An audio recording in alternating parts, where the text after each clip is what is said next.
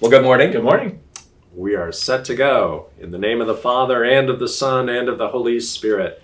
Amen. Amen. O Lord Almighty and everlasting God, you have commanded us to pray and have promised to hear us.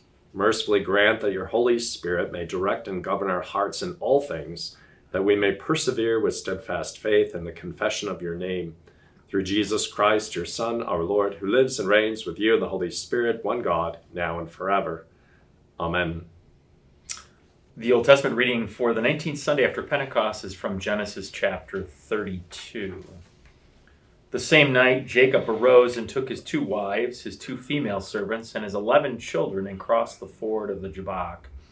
He took them and sent them across the stream and everything else that he had, and Jacob was left alone. And a man wrestled with him until the breaking of the day. When the man saw that he did not prevail against Jacob, he touched his hip socket and Jacob's hip was put out of joint as he wrestled with him. Then he said, Let me go, for the day has broken. But Jacob said, I will not let you go unless you bless me. And he said to him, What is your name? And he said, Jacob.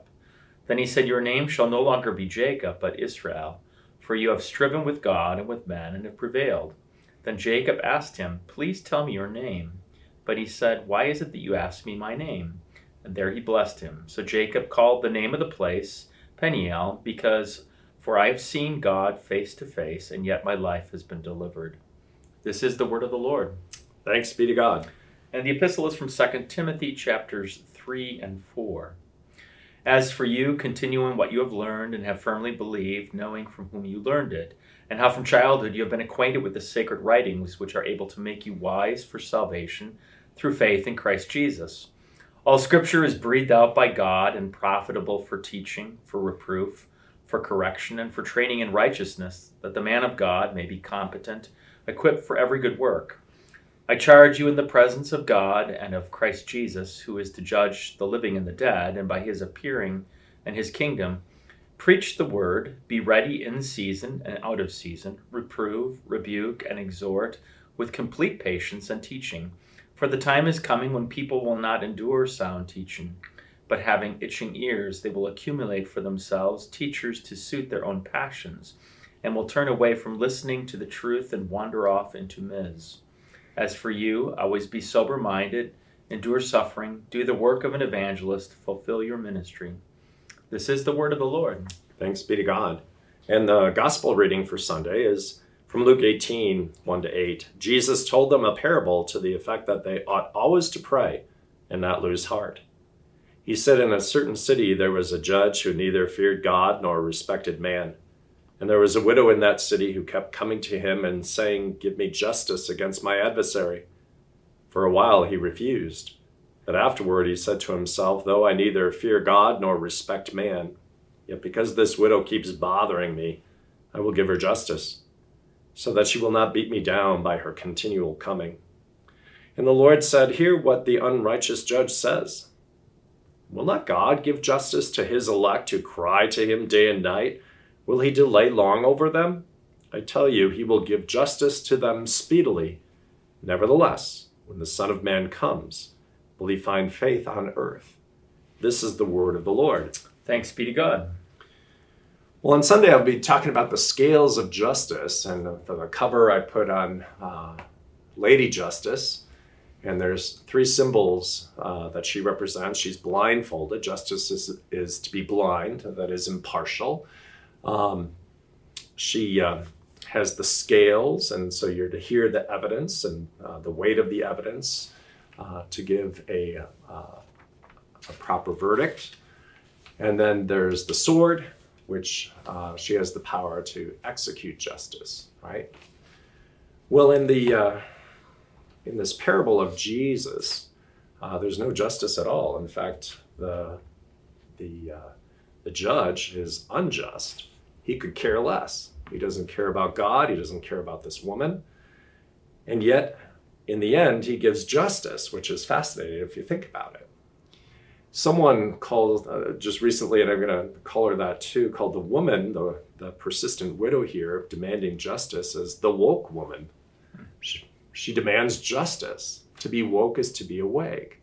And in scripture, to be awake means that you're praying, that you're accessing the love of God in, in Jesus Christ, that you're you're you're you're going to God with the problems and difficulties that we have. And she's doing this and getting nowhere because the, the judge doesn't care. And then Jesus says that he tells this parable to the effect that we ought always to pray and not lose heart. You know, we do, don't we? Mm-hmm. We often lose heart. We feel like our prayers aren't answered, or there's, um, or we have to wait, and it, it just seems that we continue to struggle with things, and and there doesn't appear to be uh, a way through uh, what we're going through. In the end, what this parable is really about is faith.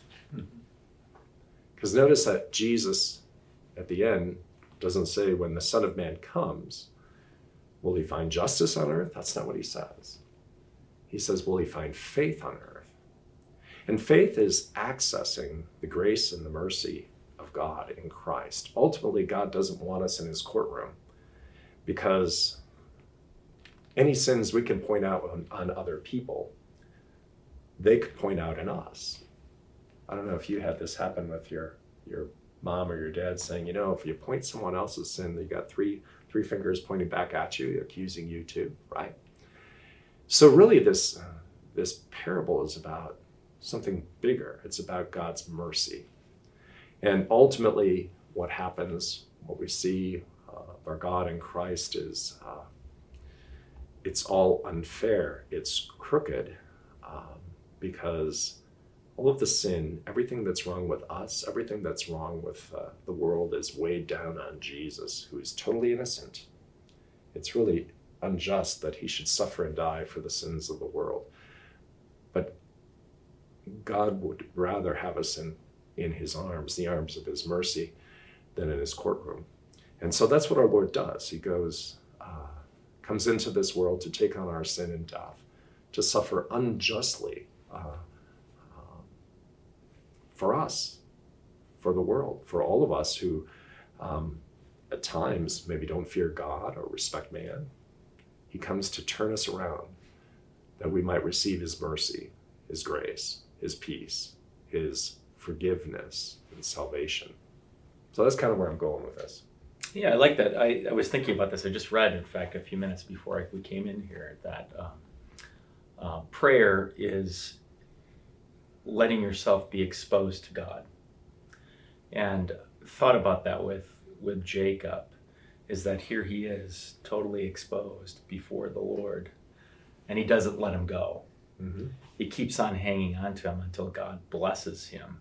Um, I think going back to the Garden of Eden, and we can take prayer ultimately is a confession of our faith mm-hmm. uh, before God. And you think back to the Garden of Eden, once they are discovered by God, of course, He knows all. What do they do? Mm-hmm. They hide in shame or in unbelief, really, right? Instead of letting themselves be exposed in their in their nakedness and their sinfulness and their uncleanness that that prayer ultimately lets ourselves be exposed as who we are and that, as you said, he doesn't want us to be in that courtroom. So what does he do? He puts his exposed son, you know, completely on the cross, naked for all to mock him and crucify him. And that's what we each deserve, but God puts it on his son, the chastisement of all of our sins. And with and through that death, we are blessed mm-hmm. and we receive a good conscience and uh, ultimately faith. And, and, you know, it's, it's what's interesting. I was just thinking in terms of the, the sleeping, not being woke, awakened. Mm-hmm. But when we are awake and see what we face in mm-hmm. this world, it is overwhelming. It is tiring. It is it, it just wears us out. And I, I just had this thought. I was thinking about.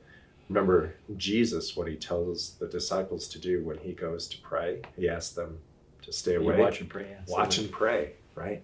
And so Jesus goes to pray and he comes back and they're yeah. sleeping. They can't handle it. And God knows that we can't handle it, that we that we can't stand in the face of justice. So um, justice is carried out on, on Christ, mm-hmm. who takes into himself the sin of the world, so that we can uh, that we can talk to God as our Father, that we can um, that we're not in, he's not the judge, he's, he's our father, and we can go to him with anything. He sees everything that's wrong with us and doesn't use that against us, but instead um, takes care of us, provides for everything that's missing. So I think this is, this is pretty interesting stuff. Um, good stuff. Absolutely. Yeah.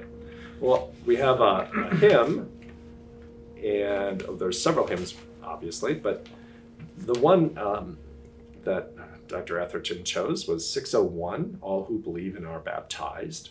And so in holy baptism, God becomes our Father, right? And we, we can go to Him and we can, we can pray to Him and not lose heart, knowing that He's going to provide for us no matter what. Even though He knows every single thing about us, all our failings, He's going to provide for us. So in this, uh, this hymn kind of accents that, that part that we're baptized into Christ, we're a new creation. And then it, it, it prays with one, oh God, one, one accord, oh God, we pray, grant us your Holy Spirit. Help us in our infirmity help us with deal with all the injustices, both within ourselves and outside ourselves, um, and uh, and do it through Jesus' blood and merit. So I think I see why. All right. Hymn. Yep. Let's do it. All who believe and are baptized shall see the Lord's salvation. Baptized into the death of Christ, they are a new creation. Through Christ's redemption they shall stand among the glorious heavenly band of every tribe and nation. With one accord, O God, we pray, grant us your Holy Spirit. Help us in our infirmity, through Jesus' blood and merit. Grant us to grow in grace each day, that by this sacrament we may eternal life inherit. The Lord bless you and keep you. The Lord make his face shine on you and be gracious to you. The Lord lift up his countenance on you and give you peace. Amen. Thanks. Thank you.